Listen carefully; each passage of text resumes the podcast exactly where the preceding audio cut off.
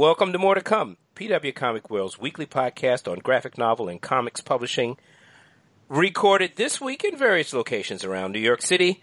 Uh, I'm Calvin Reid, senior news editor of Publishers Weekly and co-editor of PW Comics World. Check us out online at publishersweekly.com slash comics. And I'm Heidi McDonald.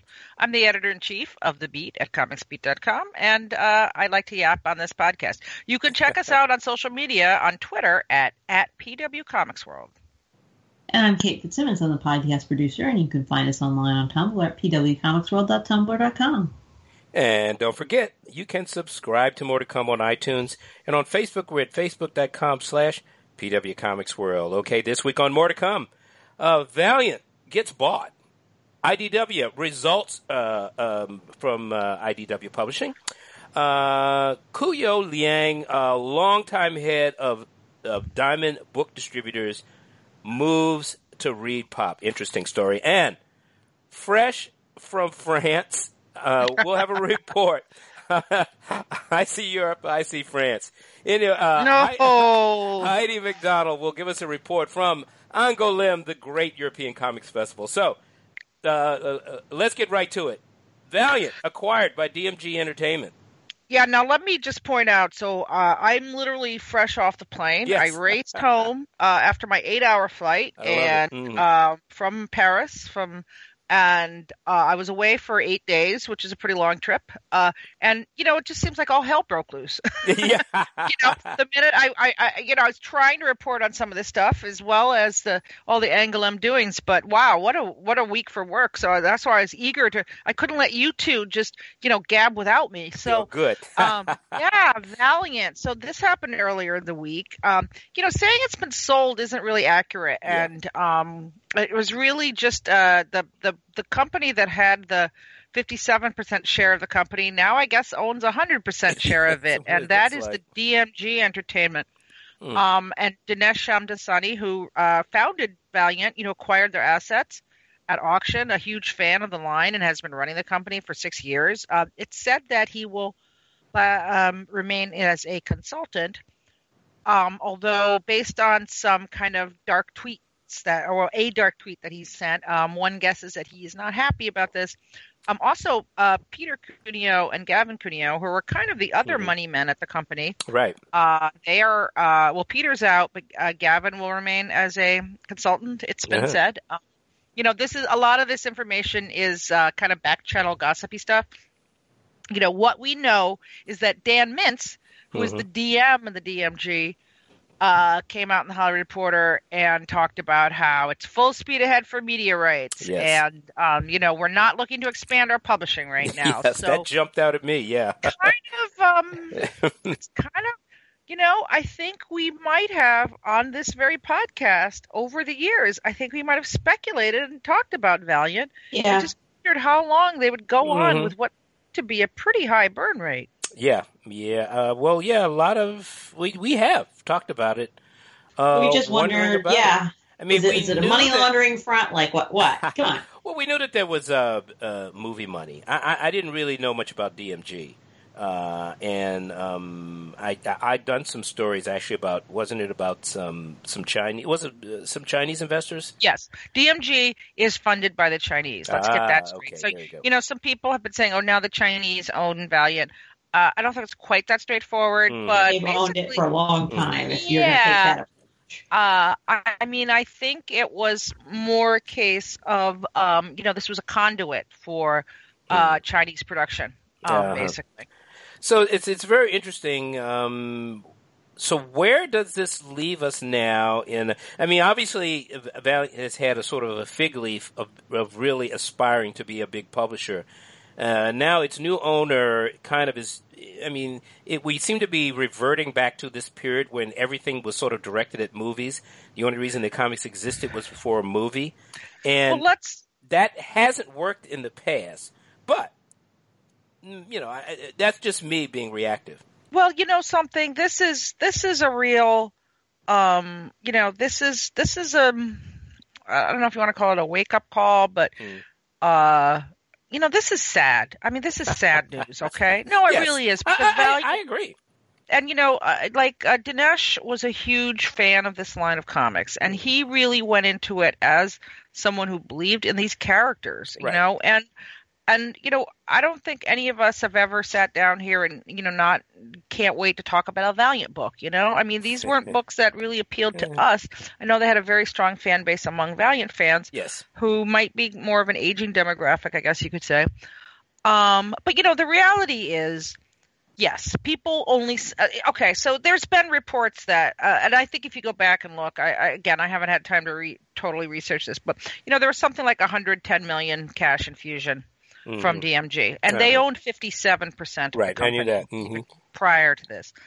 And you know, at some point, you got to be like, uh, "Where's my money, honey?" Yeah.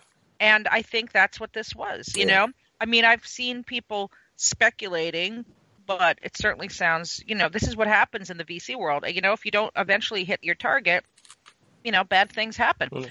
And uh, I will say that Valiant just wasn't able to get anything off the ground as far as media goes. And you know, it's kind of conspicuous because everything else is being made into a Netflix show or a movie or TV. I mean, you know, the, I mean, even Chuck Forsman mini comic got turned Yes, into a and everyone's success- raving about it. Right, Yeah. right, right. You know, and I, I mean, I was Now, now, angle- they've got a couple things in production, right? Or in Well, development. Excuse me, well, in development. De- yeah, well, you know, I mean, uh, I've got something in development. I mean, don't we all? I mean, Kate, aren't you developing that feature? You know about? Uh, yes, she's. I think You she's got a YouTube feature, uh, like yeah, work- yeah, she's yeah. She's on. a secret. Well, actually, I have I have a uh, parody thing that is oh about three quarters uh, recorded and uh, hasn't seen the light of day for five years. So Maybe you can I think it that one's out to pasture. Well, maybe you can get it optioned, but everybody else is optioning stuff. Right, right, Um, right.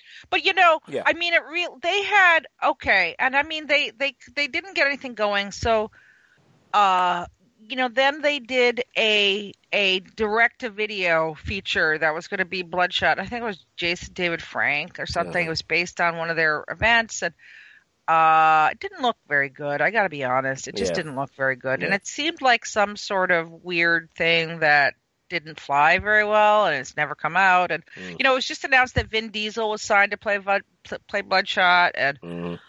you know, so but before that it was Jared Leto. I mean, this it was like, oh, China's giving us lots of money. I mean, it was kind of like the song and dance, but there Mhm. was no band backing it. You know, it was You It was- always reminded me It was an it was an air band with air instruments. it was air guitar. Yeah. yeah. it It, was. rem- A, it always reminded me of like those guys you see who are like entrepreneurs and life hackers who are like the four hour work week. And you're like, Yes. how do they make that work?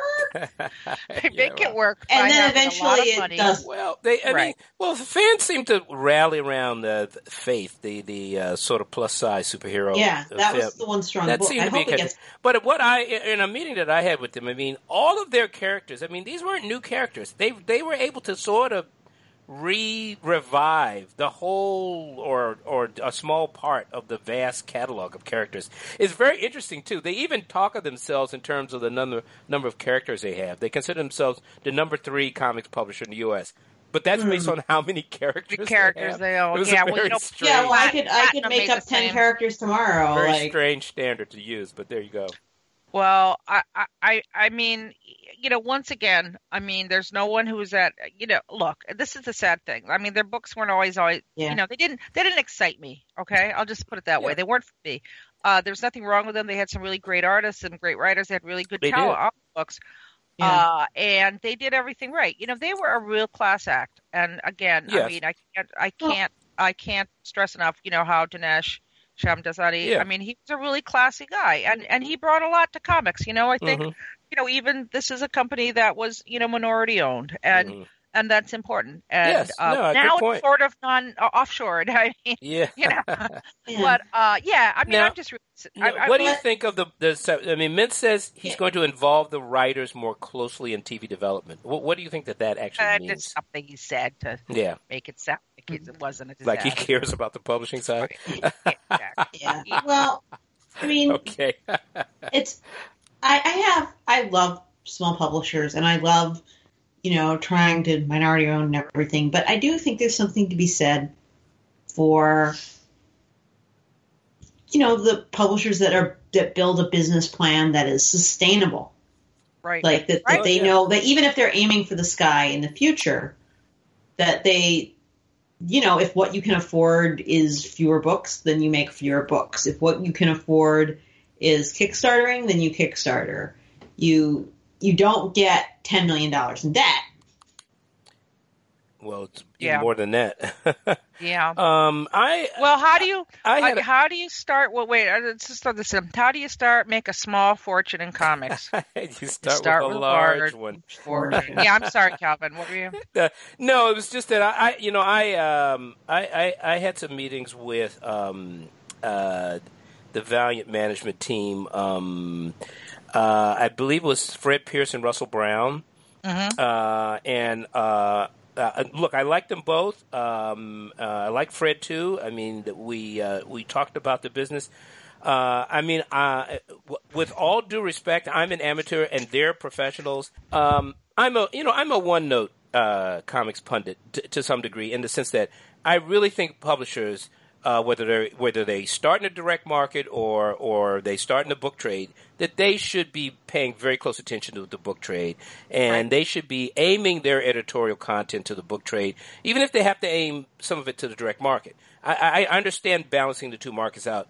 I found them overly focused on the direct market uh, and a little bit uh, too, not, really not looking ahead, not looking to where the readers are, and I, and and that is in the book trade. So Well, we're really seeing two industries, and I mean, this was this was you know something that I'll talk more about when I talk about going to Angoulême. But you know, all the things that I saw there is truly, you know, it is an international book market, and um, you know, this. I mean, we were predicting this all last year. You know, when we get to also talking about IDW, you know, this there's going to be a lot of shakeups in 2018. I mean, we've already had one, huge one, and this is just the start. Yeah. And um, you know, I, one thing that this isn't on our, our topic list, but but I happen to see this is that uh, ICV2 is now uh, running the uh, top 20 graphic novels of the year. They've made a deal with uh, NPD uh, Bookscan. oh, they're, they're working. Yeah, with- yeah, I yeah, yeah. And you know, yeah, I'll just read you the top Great. ten books of last year. Well, let me read you the top eleven. Uh, Yeah. Let me just keep reading. Yeah, yeah. Okay. Number one was March Book One. Surprise, Okay. Number surprise. two, Saga Volume 7 Mhm, Three. mhm. Everyone's an Alien, but you're an Alien Two. Uh, Mhm. A book that no one in comics has ever talked about. Mhm. Uh, it's based on a very popular Instagram account. Uh, the March trilogy, The Walking Dead, Volume 27, Batman: The Killing Joke. You know, 25 years young. Yep, yeah. Uh, Tokyo Ghoul number one, My Hero Academia volume one, Fun Home at number Mhm. nine. At number 10, The Legend of Zelda, Twilight Hmm. Princess.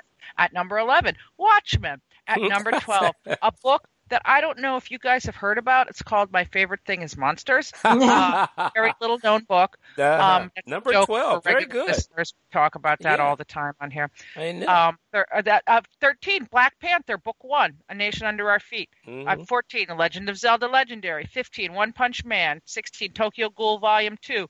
17, Legend of Zelda. 18, Going into Town, a love letter by Roz Chast, oh, followed yeah. by The Legend of Zelda, and at 20, Death Note Black Edition. Now, Okay. do you notice something on there? There is not one single contemporary Mhm. uh, superhero book on there. And there's actually, well, no, there is. I take it back. Black Panther actually There's Black is. Panther, um, and, this is book one. So this is the one by Ta-Nehisi Coates. Yeah, by Ta-Nehisi Coates, yes. And the other one that would sort of be kind of uh, almost sort of in our world Mhm. uh, is Saga. You know, the new Right. volume of Saga is Mhm. on there at number two. Um, but you know, this is a whole different world. And, um, absolutely. Um, Well, I mean, and, I and, feel and like- if we haven't mentioned yet, Valiant is a superhero universe. yeah.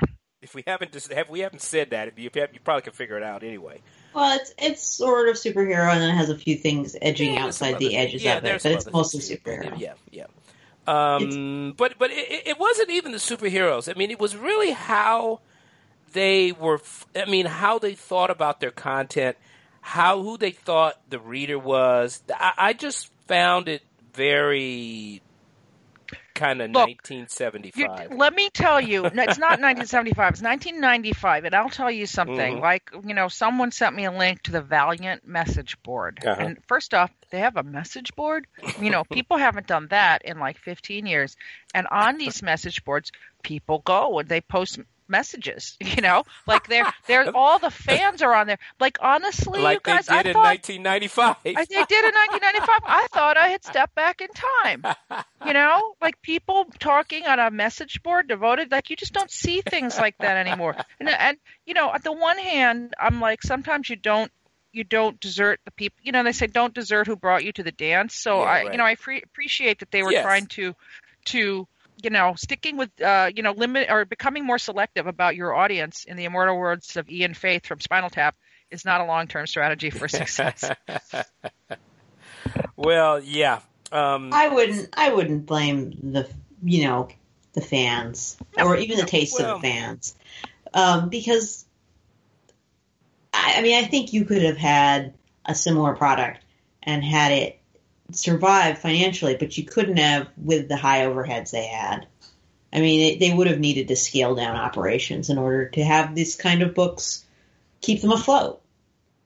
Um, well, they spent a lot. well, they of had to be, but I mean, look, they have very good artists. Uh, and, uh, Oh, yeah. I mean, uh, I mean, I, I, I've read some of the books. I read some of the, the Bloodshot and uh, some of the Harbinger. Uh, I mean, I, you know, it, I, they just didn't grab me. I mean, you know, a, lot of the, the characters seem interesting, but I don't know.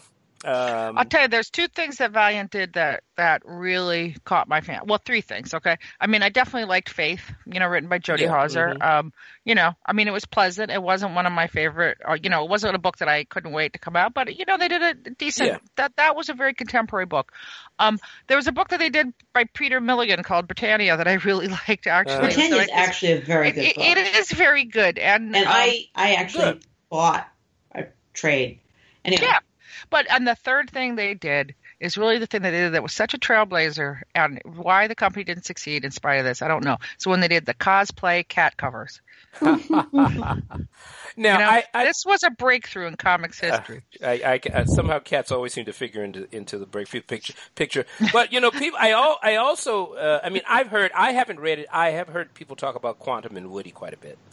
Now, I, yes, I have Quantum and Woody is actually well, that was a classic, wasn't it? And Yes, you know, and they it. had Archer and Armstrong, and you know, Mhm. they had these two team books, which apparently. You know, Quantum and Woody had this really rabid. It was a cult book, especially when it was written by Christopher Priest, the great Christopher Priest. Oh, of Priest. course, yes, that's right. And you and you know this book really sounds like one that could have been brought forward, but you know, Hmm. I again I'm not the target audience, I guess. So well, well, uh, that may maybe that's part of the problem. anyway, all right. Well, Uh, well, and, but you know, listen, Valiant was definitely was. I mean, they're still publishing. They're they haven't gone away, but uh, obviously a huge shakeup. But I will say, retailers were very very fond of Valiant, and um, you know, with all the problems that Marvel has been having, and um, you know, the Valiant was was sort of looking to really capitalize on that. So. Yeah, there's more to come. Definitely more to come. All right. Okay. All right. Let's segue to that to um, IDW. My boss, Jim Milliot, did a story about um, their basically publishing revenue at IDW in fiscal 2017. Um, Uh oh. now, publishing revenue was down, and I, and it's interesting. I, and I'd be curious to know what you guys think about this because we we talked about this on the last show because uh, book scan numbers show graphic novels for for 2017 down five percent. Um, But one of the things, and I didn't talk about it in the show that occurred to me. I mean, we don't have the mega bestseller of of what of March, uh, which wasn't that was a 2016 blockbuster. Although, although that book was published by IDW, so Yeah, you know they my had point. the number one and the number three Well, I- books and well, still well, fell. I mean, what happens? I mean, but that it, its initial run was in 2016, if I'm not mistaken. Mm-hmm. right. So So, then hap- they what- seem to fall because they're Yes, suffering in contrast to that once in a lifetime This get. happens throughout the book trade. Is that the that you know, when there's a mega bestseller one year, if you don't have something that even Right. is even remotely close, the entire industry sort of like drops down a peg. Uh, it happens invariably after a, of a, a Harry Potter book comes out. right. So the the next year, it's just like everybody's down. So I'm wondering if that played played some part in it. But anyway, in 2017, their publishing revenues at IDW fell 12.1 percent compared to fiscal 2016. Um, sales overall were $24.5 million, down from 27.9 and IDW attributed the decline to the cyclical comic book specialty business. On the other Mhm. hand, uh, it also, but they also yes, mentioned transitioning. I'm, I'm reading the story I have in yes, front of me. good point. Yes, Penguin on. I know what you're Random going to House. talk about. and that's that's yeah. That's huge, and that that will make a difference. And there is always a slowdown uh, among the other publishers who have this immediate transfer uh, and learn and are kind of learning the Random House way of doing business. Uh, and usually after that, there's a big, a big uptick in sales because Right. Random House just has so many more accounts. There's they they get more books in more places than anybody. Right, they do, and and you know, I I I think obviously, top uh, IDW has Top Shelf, and they have the March trilogy, which is you Yes. know going to be on that list for a long time. Forever. and yeah, yeah, it's it's it's right up there with Persepolis and The Killing Joke. Oh, uh, yeah. Um, yeah, and you know they had success in their entertainment industry. Uh, they're you know they're Mm-hmm. with, with the surprise hit Wynonna Earp on Syfy. Mhm, Uh, yeah. But Dirk Gently was canceled after two seasons. But you know now they have Lock and Key coming. Mhm. So you know this isn't. I, Yeah. I, you know I mean twelve percent isn't awesome. I think what you're saying, Calvin, about March's original, you know, first big hit being part of that is probably dead on. Prague Random House. Uh, you know, there's mitigating factors. I wouldn't call this a desperate, you know, uh, out to sea for IDW. But guess what? The industry is not make you know it's not growing right now. Yeah, yeah. It's hit a um, rough yeah. And it- the other thing about March is, it, what's interesting about March is, I mean, all three of the volumes are bestsellers, and the combined um, boxed set is a bestseller. So, Right. I mean, the numbers are just inc- are just crazy. So, Ex- exactly, Yeah. exactly. Um. So yeah. Uh. But you know, I, again, I mean, I don't. I don't want to be like I told you so. But we've been talking. We've been anticipating this. Unfortunately. Uh. You know, it's been coming, and um, I'm not surprised. yeah, yeah. Uh, but uh, but IDW is uh, um, optimistic about uh, future revenues. They expect things to go up, and, and they expect things to improve in fiscal 2018. So uh, we shall see. Yes, Uh, we shall. Okay, now, oh, another big blockbuster mo- new, news uh, coming from uh, the pop culture corner. Kuo Yu Liang, known to uh, uh, pop culture fans or pop culture professionals anyway, far and wide, as Ku, uh, um, uh, is leaving. Well, he's the founder of Diamond Book Distribu- uh, Distribution. His current position is is Vice President International Sales and Business Development at Diamond Comics Distributors. He's leaving to join Reed Pop, the global pop culture uh, conventions division of Reed Exhibitions. Um, this is a pretty big deal. Uh, Ku is a key, kind of a key figure in the growth of the graphic novel uh, category, and DBD um, was founded at a kind of a key period in 2002. Um, Yeah. uh, and Diamond's uh, first foray into distributing into the book trade. you know, as I was getting ready to do this podcast, I was, you know, looking this up and I came across the very first story from 2002 Ah, about Ku forming Sure. Diamond Book Distribution. And, you know, Ku is a huge player in the rise of graphic novels Oh. over the last 15 years. You know, he had this job for 15 years. So him leaving is pretty seismic. Um, you know, he had recently left uh, Diamond Book Distributors to take on more of an, you know, kind of look over their international publishing Yeah. schedule. yeah, And so, and you know, Calvin, I know you and I would both meet with Ku regularly, and Yeah. he was very, very interested in all this local stuff. Yeah. So, um, Well, uh, local stuff, international. I am jet lagged, folks, so That's please okay. bear with me, bear with me. But um, you know, so this is a natural for him. Oh, a- absolutely. I mean, this is what Ku did. I mean, he moved around the world, uh, creating new business opportunities for Diamond. Uh, graphic, specifically for graphic novels, but also, I mean, uh, Diamond Diamond Book Distributors also distributed a wide range of pop culture material. And I'll never forget one of the things that, that Ku told me early on. He says, "You move around the world, and believe me, the the bestseller list uh, in pop culture." uh, no matter whether you're talking about books, movies, comics, games. He says it's basically the same properties, and you just rearrange the order of popularity, you know, depending on what country you're in. Yeah, So- and I mean, this on. is yeah, this is something that I, you know, again, I'll, I'll get more into this on my Angoulême report, but absolutely, I saw this in France. I mean, you'd be, you know, even though France, the Franco-Belgian market is the world's biggest market um, for graphic novels, uh, boy, you know, they love their American stuff over there. Not only certain things, they don't, but uh, and and you know, I talked to a bunch of people. I was like, oh, do they like this? Do they like that? You know, and you know, everybody downloads The Walking Dead. I mean, obviously it's shown there, but Yeah. uh, you know, people just go on, they pirate stuff. You know, this is something Koo was always pointing out to me. Like he would go to India and Taiwan and all around the world. Yes. You know, he was a real con- Johnny Comic Seed, so this is just a natural fit for him, and and good for Reed. You know, Reed Yeah, has really been smart. shoring shoring up a lot of their their. The, you know, they're, they're a huge player in this business now. Well, what's very interesting about it, I mean, I was I, I actually talked with Koo, uh, and we're, going to have a story uh, online at, at Publishers Weekly, but I, I, I talked with him, and um, I, you know, I was asking him, so so look, they brought you on. Uh, is there a new wave of expansion coming on?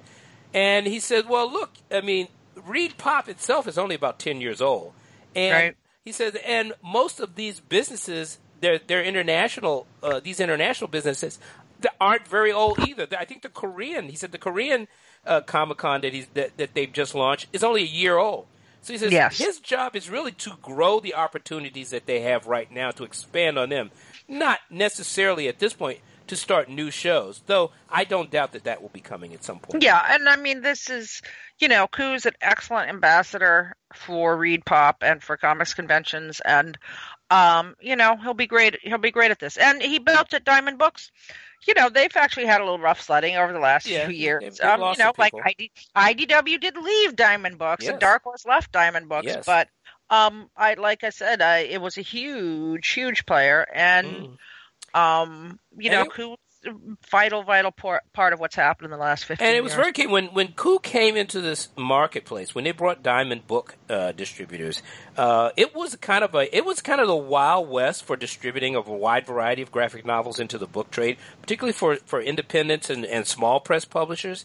And uh, there had been uh, you know there'd been another vendor who kind of went bankrupt, and some people had lost some merchandise, were trapped in warehouses. So Diamond kind of came into this thing and it really kind of changed the whole marketplace and was another spur to growth. So It and was. he came in just as the as the manga uh, you know infiltration was the manga revolution was take was was taking off. Absolutely. So Yeah. anyway, Yeah, no, Uh, big big player. You know, yeah. before we, I, I have a couple things up here that I uh, I want to talk about just in terms of graphic novels. Actually, while Mhm. we're talking about that, you Yeah. know, one of them. Now, this is super interesting. Mhm. Actually, this is I've never seen this before. Um, you remember how I mentioned that ICV2 has, uh, you know, teamed with Bookscan? Well, they Yes. also have a best-selling kids Ah. books of 2017 Ah. and you'd be surprised by who tops it. I think the number one bestseller was Dog Man Unleashed by Dav Pilkey, Huh. Dav Pilkey, and uh, number two, Dog Man Tell Two Kitties. I love that title. I told And you. number three, Dog Man. But you know the Dog Man series by Dav Pilkey, who you know of Captain Underpants. I mean, the guy Oh, has is a course, yes. hugely yes, successful he's children's massive. author. Yeah. Yes, and then at number four, five, six, and seven, we have Ghost Drama Smiling Sisters Hmm. by Raina Telgemeier. Oh, and at number eight, The Babysitters Club by Raina Telgemeier. at number nine, Real Friends by Shannon Hale. Yes. At number ten, Big Nate. What's the little nuke? Uh-huh. Uh, I'll just read the next ten. Uh, Dan, Dan Didum, Traverse and the Enchanted Crystal. I don't know Mhm. what that is. Yeah. I never heard of it. Babysitters Club Volumes 2, 5, and 4. Invisible Emmie by Terri Libenson, another book I never heard of. Yeah. Babysitters Club Volume 3. Awkward by uh, Svetlana Chmakova. Yes. El Deafo, Roller Girl, and then Big Nate. So a couple of surprises on there, but Yeah. uh, some real solid, solid, solid hits, classics on there as well. Yeah, no, very So- interesting. And I forget about Dav Pilkey too. That's another character that that Yeah. uh, he's very popular. Anyway, yeah, that kids kids graphic novel list. Um, how Yeah, about very that? impressive. And it, uh, another measure of what we talk about all the time is how books are changing. Uh, now, spe- the category that we love. Right. Now, speaking of books that are changing, so anyway, all right, so Angoulême. Yes. Um, yes, yes, yes. So this was, uh, so I've been once, Calvin, you went once, and you went Mhm. the year that was a big disaster. Everything yes. went uh, uh, through like like deliberate disasters. Um, but uh, so and then there was a lot of soul searching, I guess. And so this year, as far as I could tell, There weren't any horrible faux pas. Uh, everything went very smoothly. As I, I said, I, I, did file a bunch of reports. So you can go on the beat uh, and look for mm-hmm. Angoulême coverage, and I, I, have three reports. I'm very proud of myself. And I was able to tear myself away from the hot camembert and, the, and cognac, the free cognac, cognac to uh, write three reports. But um, you know, a lot. Oh my God, I have learned so much and saw so much and talked yes. about so much with so many people. Um, Angoulême is like that. It is, but you know, there's so few Americans there. I mean, mm. there's still really only a handful of mm. English speaking people go, and it doesn't cater to English speakers, comics fans at all. Nope. Um, the big news at the show really was these two blockbuster exhibitions. Um, one by uh, Osamu Tezuka, Tezuka, mm-hmm. sure. uh, the Godfather of manga. He, there was mm-hmm. a big show of his set up at the Angoulême Museum, and it's actually up cool. till March. Yeah. So if you happen to be in France, you can go check it out. Um, a very thorough retrospective of his career, mm. um, all in French. Hmm. So mm. I could not read any of the copious placards. Um, yeah, well, uh, this was a topic of a lot of conversation among the English speakers. Um, the other show was by uh, Naoki Urasawa, a, ah. a, disciple, something of a disciple of Tezuka. Mm-hmm. And, uh, you know, he was at the show, and, you know, he's really – uh, one of the great living cartoonists, as far mm-hmm. as I'm concerned. I was hoping to catch a glimpse of him. You know, Terence uh, Irvin's uh, mm-hmm. uh, the uh, Books Kinokuniya was also there, a, frequent guest on this podcast. Yes. Mm-hmm. And uh, you know, he was just hanging out at the Black Cat, in Le Chat Noir, and and Urasawa happened to be there, so he got to meet, shake his oh. hand. I'm so jealous. well. Terence is Terence like lives at Uncle I mean, he's there every year he is, and we hung out a little bit. Uh, you know, Chris Butcher and his husband Andrew Woodward Butcher yeah. were also there. Um, now, the really the star of the show is um, for us is uh, Ivanka Hahnenberger. Yes, of course. Uh, great Ivanka. I mean, she is such a nexus of so many different things, and she runs the rights market there. So, mm-hmm. so that you know, I could just ramble on and on about the cheese and the the, the all that, but instead, and what the I wine, talk, of course, and the wine. Oh my! Well, I had some dinners that were exceptional, but uh, let's talk about what we're here to talk about on this podcast and uh, the rights market, which is like there's one tent uh, where international publishers come and there was more publishers than ever. Like I went four years ago, there was twice as many publishers at the market, and um, they had to turn people away. Uh-huh. So there, there's been so much activity in bringing books over here. And the French Comics Association had a breakfast uh, where Jean Pachuli did a presentation. It wasn't the one he did at ICV2 mm-hmm. last fall at, at the yeah. New York Comic Con, but uh, you know, threw up some slides. And you know, this figure that 220 French graphic novels have been were published.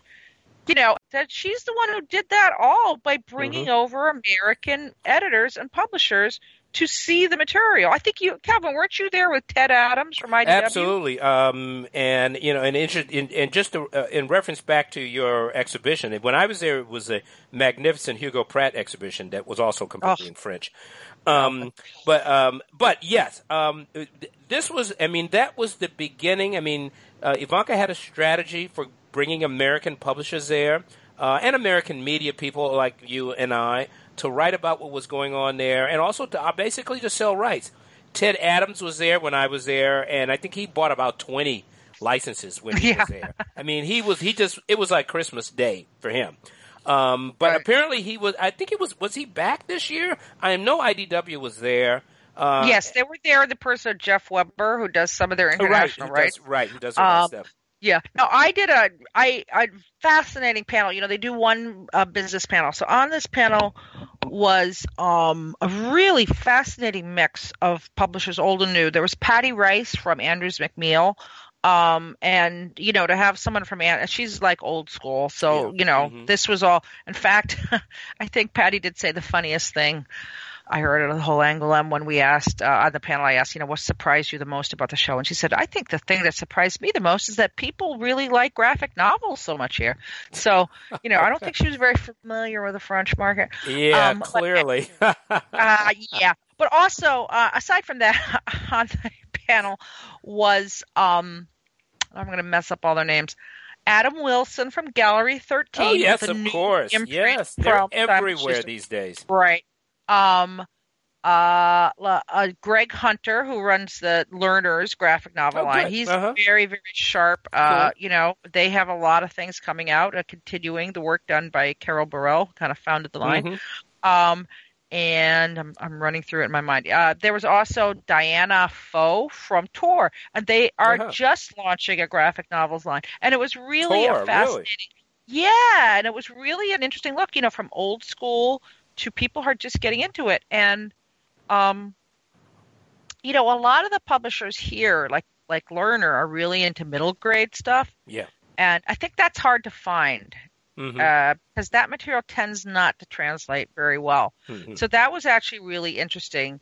Um, in, in you know that that is not, you know that is not crossing over either way.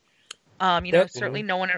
That's no interesting because you know, I mean, the, Lion Forge Kids line, they're really, um, they're they're bringing a lot of French uh, properties over, and they are, they are. and yes. there are a lot of them are middle grade, the middle grade and YA. Yes, but they are more. They're, I, they're more like fantasy, like Yes. fantasy stuff works. For instance, I Yes, also met you're absolutely Laura, right. Laura Fountain, the Mhm. famous. Uh, she's uh, Robert Crumb's uh, agent, Oh, but yes, agent yes, for a lot. yes, she yes. also represents for Second. And uh, sh- uh, we were talking about how uh, Ben Hatke's books do very well in Europe. Yeah. And uh, I actually jotted down a whole list of things though while we were meeting that I don't have my little notes in front of me, but you have to check the beat out. As soon as I get a good night's sleep, I'm going to write all this up. But um, yeah, and then uh, some European publishers are launching lines of American comics. You know, Oh, so the crossover is fantastic, and um, I think the most interesting thing, though, that happened was when I went to Paris and I went to check out. There's a little district of comic shops there. Calvin, did you get a chance to go when you were over there? Uh, a little district of comic shops. I don't think I did. No, you know, this is off. see- this is uh, outside of This the. is in Paris. oh, this, is is in Paris. No, I did not Yeah. we did. I didn't even get into Paris when I came.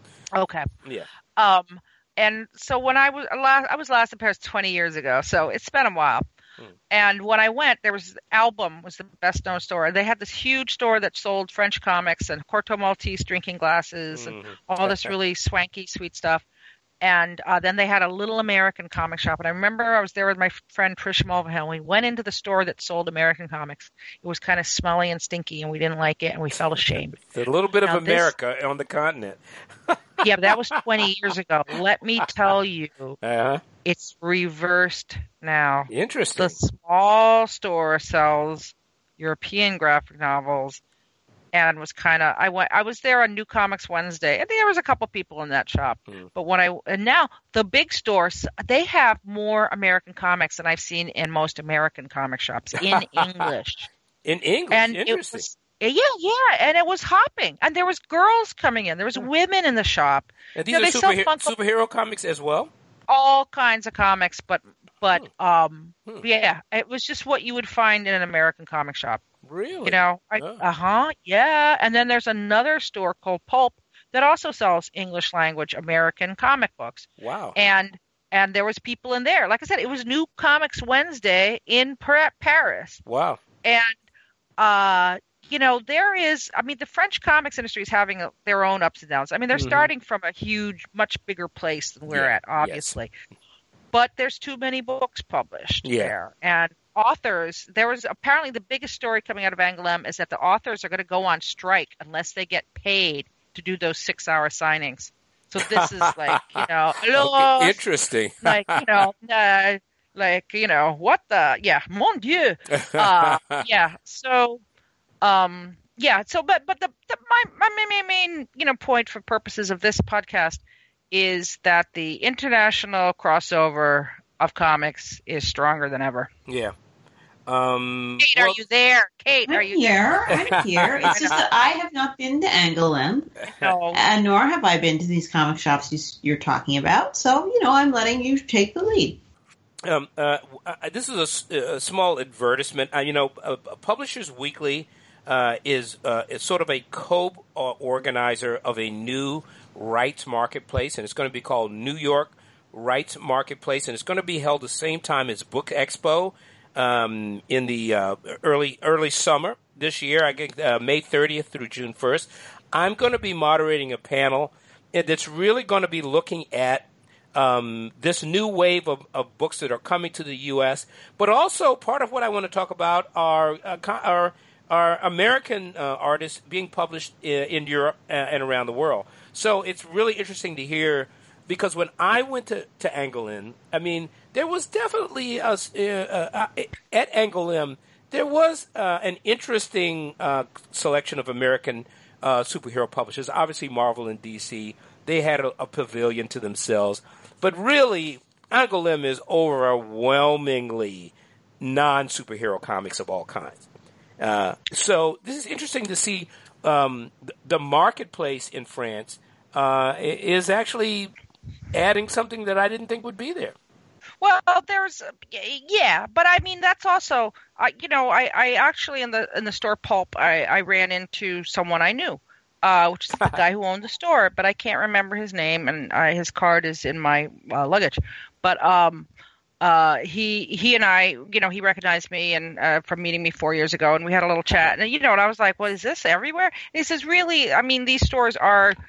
You know, for for fans, I mean, and they're mm-hmm. in Paris. It's not like if you go to uh, Lyon or Angoulême, you're going to find an English language comic shop in France. Yeah. You know, okay, like sure. and and and um, the you know, overwhelmingly they like their uh, polars, their thrillers, and their you know classic adventure, and their naughty sex farces. Yeah, and yeah. Uh, you know all that stuff. I mean, the French market is overwhelmingly French. I'll tell you what I didn't see in any of these shops, and and there was two other stores that I went into that were like used bookstores. There was mm-hmm. like five stores. Apparently, I missed two others.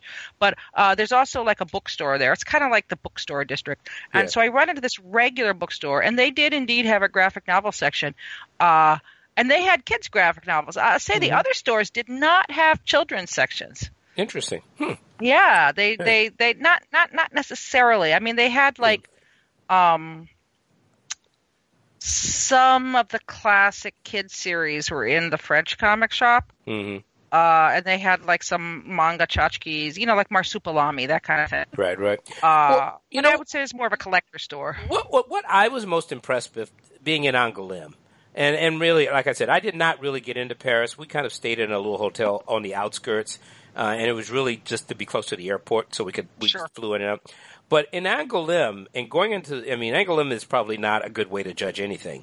But what I was no. most impressed about, really, was the love of all kinds of comics. Yes. It's not. I mean, this. I mean, and the comics industry in France is an overwhelmingly a book format. Um, you know, uh, uh, industry. You know, there are periodicals, but it's not. I mean, there are magazines and the like, but really, books dominate the marketplace. But I just, Yeah. but but it's really just comics of all kinds. It's. I mean, it's Mm-hmm. amazing.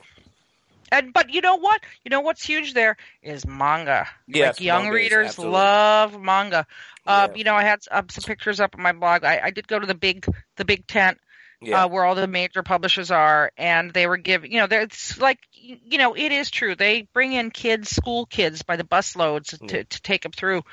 And they were giving away these hats, like, and, and so you'd see one gang of kids would be wearing, um, you know, uh, Titeuf kind of Yeah, yeah. hats, and then the other ones would be wearing Spirou, and then there was like these manga hats, you know, Yeah. Naruto, the kids would be wearing. So it was like these, you know, they weren't battling at all, but like you, you know, different tribes. But um, the manga is absolutely huge there. You know, one one little anecdote that kind of um sums up though, like the differences in the market, and you know, The Walking Dead is huge in France, as I alluded to before. Uh, but a lot of American comics don't do well there, and one that doesn't do well. Uh, uh, Sean Phillips was a guest at the con Mhm. of his publisher, which I think is Herb. Uh, it might be Glénat, or I, I Mhm. might not know. And uh, you know, had big lines. But I was told that his books don't do well there, like the Ed Brubaker, Sean Phillips books. I mean, they sell, but they're Yeah. not like a hit. Hmm. Um, and the reason why is that in France they have so many books like that. Yeah, well, yeah, you know? noir and, and crime and uh, you know yeah, they I- have a whole they have a whole uh, genre called Mm. polar, which means thrillers. Anyway, go on. I'm sorry, well, I, I'm curious about what you were saying about um, uh, uh, publishing Americans. Isn't there uh, a sort of art publisher? Was it Çà et Là that really? yes, Eli, yes. Their whole lineup is basically Americans, Derf and others like them. Am I well, wrong? they pub- you're correct. I think they actually publish books from other countries because they they were there. I Serge, uh, the publisher, he and I had a long him. chat. Mhm. Yes. And like their big hit was the uh, Yuli Luce, Luce new book, uh, which is coming out here from Fantagraphics, and that's you know kind oh, of yes, this yes, dynamite. Yes, your yeah, you know that. where she's involved. Mhm. Yes, and she's involved in this biracial relationship, Hmm. And you know all, hell breaks loose. But uh, that was huge. That sold out. But Derf was also there. Now Derf uh, is a superstar in In- France. yeah, I He's a superstar. They told me he's like the Jerry Lewis of comics. he is. He is. We got to actually have a cognac together, and uh, but yeah, you know, and I mean, we're talking about the mainstream publishers, but the uh, what we'd call small presses there are also, um, you know, just turning out all these amazing Mhm. books, beautiful books, and you know, L'Association Yes. and um, Cornelius and um, Actes de Sud, and I mean, there's dozens of them, Mhm, dozens yeah, and dozens, yes. and um, And of course, Uh, you know- L'Association is the the great long term the the what the Yes. publisher of uh, of uh, Persepolis, Persepolis David and David yeah, and yes, it hits a, yeah, yeah, many, many, many great car, uh, cartoonists. But Yeah. um, yeah. So you know, listen, I, I, I, the, the the the kind of the log line that I was told by a couple of insiders is that uh, their attendance was up this year, Mhm. and uh, everybody sold a lot of books. And uh, you know, aside from the authors who are on strike because they don't, you know, they want to get paid to draw for six hours. Uh, it sounds like uh, it went very well. It was, Yeah. it was, you know, the State of the Union is good. This I love it. I love it. All right. The the State of the Union is a magnifique. Yes. Yes. Yes, yes, yes. So we, we and I, I must give a shout out on the podcast. I, I I'm drawing to a close here. I'm going to fall asleep any second now, but Yeah, Uh, I don't must- fall asleep, Heidi. no, no. I'm I, I well, I want to. Oh God, how I want Well, to you, sleep. you probably But- earned it. Yes. I, I have, but I just must give a shout out because I, y- you know, I think the mystique of Angoulême is mostly about the fact that it's so hard to find a place to stay, which um, Airbnb has fixed that to some extent, but it's still very hard. But I was very, very fortunate to uh, be uh, staying in a villa near the town. We could walk to and from, although it was uphill. you could walk. Uh, That's with- great. Yes, well, but it was a half hour walk. Don't get Uh-huh. up a very steep hill. Yeah. Oh, okay. And but I was staying with uh, the great Karen Green, uh, the Ah. one and only Karen Green, yes. And um, also Stephen DeStefano, the great Yeah. cartoonist, and uh, Tom Daly, the artist, and also Cool. uh, Maëlle Dolaveau, um, uh, a young uh, Franco-American cartoonist. Uh, she does those paper cut comics, and um, just Oh, a yeah. fantastic crew. Mhm. Uh, you know, great. Karen Karen went to the market and came back with a bunch of meats and cheeses, and there was this uh, goat cheese wrapped in bay leaves, and Mm. uh, there was. She also got what they told her was the local ham specialty, but when we ate it, it tasted like a sweat sock. And then some, our, our the French caretaker, and it was just really nasty. It was one of the nastiest things I've ever eaten. Okay. And then the French caretaker came in and said, "Oh, this is a pate that's made from offal. It's tripe and chitlins, except that's not what they call them." so anyway, moly. I'm glad I didn't eat too much of that. Okay, all right. Well, still sounds like a classic group. yes, but beware the ham. Okay, be Oh, really dear. tripe and awful. Yes, I love the name awful, so it must be because that's what it was. Anyway, well, uh, I, I I think that's probably our show, huh? I think so. I mean, listen, it's been a tumultuous week and a half. Good lord. Ugh, what will the next 10 days bring? Yeah. Well, there's always going to be More. two. Come.